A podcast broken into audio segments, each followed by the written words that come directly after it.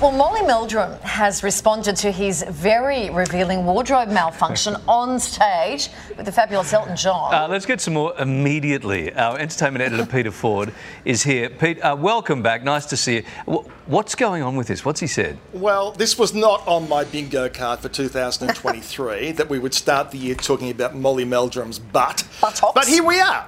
And so, what happened at the Elton John concert in Melbourne? Molly arrived in a wheelchair and then somehow miraculously ended up on stage uninvited. He was sort of crowd surfed, rose to his feet like a phoenix from the ashes, and went across to Elton, who wasn't expecting him. He wasn't invited to be there. Now, this in itself would be a nice moment, except Molly then decided to change the narrative, and his pants dropped, and he mooned the audience but it pays to advertise, they say. But people were divided online about this. You know, some people saying he should have been arrested for indecent exposure. Other people saying it was a moment of fun. It's Molly. It's outrageous. It's silly. And I, I don't know. I guess one of those things you had to be there at the time. I'm more concerned about the skin texture. It, it's like you know those Shar Pei dogs with Okay, the rolls okay. of skin. It- it- it's a, me- a very mesmerising, strangely mesmerising photograph if you zoom in and you have a look closely. But fast forward to today, breaking news, breaking news strap, or making breaking belt buckle because Molly's saying it, his belt buckle belt buckle broke. That's not easy to say, folks, on a Monday morning. And that's why the pants fell down. Now, that's right up there with the dog ate my homework. I'm sorry, I'm not buying that one. And you can see the vision where he's pulling his pants down. And also, this would mean that Molly was going commando because unless the elastic and the Y fronts Okay. broke as well. I'm, I'm, I'm trying to give you a full analysis, yeah, right? no, do you know what? Elton didn't miss a beat, though, did he? Like, No, he didn't. He no, did in change- fact, I think he was trying to ignore it. Did he change the words of his song to "Don't let your pants go down near me"? Yeah, well, quick- he wasn't singing "Candle in the Wind," thankfully. But so, uh, look, who knows? Who knows? Mm, I think Elton was ploughing on. The security guards are thinking, "What the hell do we do here?" Uh, but Mo- Molly, who turns 80 in two weeks' time, and we will certainly celebrate him on that day. Uh, it was one of the classic Molly moments, to say the least. and look, and we do love Molly. Love him. Uh, We do, of And course Elton we do. loves Molly, and Molly loves Elton. And Yeah, Lucky he everyone didn't loves get- everyone. Lucky he didn't get tasered in the bum, right? Yes, Uh, more details, Pete, as we do move on, uh, that have emerged surrounding Lisa Marie Presley's death. Oh, what a tragic story this is. Uh, you know, a, a very interesting woman, actually, and very talented. But of course, when you want to pursue a music career and your father is Elvis Presley, you know, the comparisons are going to be odious. But she really worked it. She tried and tried. The easy path for her would have been just to go out and do her father's songs, almost become like a, a tribute act to her father. But she did not want to do that.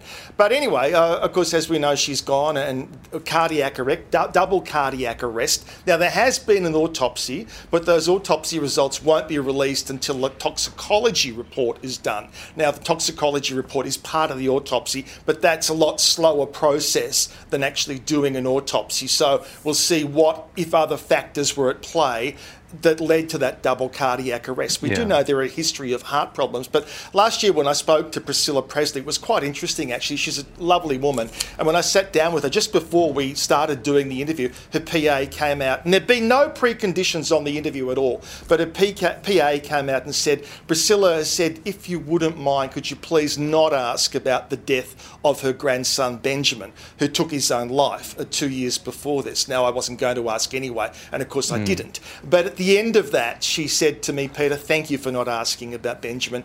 I just can't do it. And if I cry on camera, Lisa Marie will see that, and I cannot allow her to not think that I'm the strong one.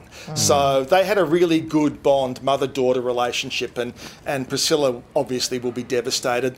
And now the body of Lisa Marie will, will be taken back to Graceland and will be buried there with her father and with her son Benjamin. All right. Um, back home and on a much lighter note, radio royalty Jackie O has returned to the airways today.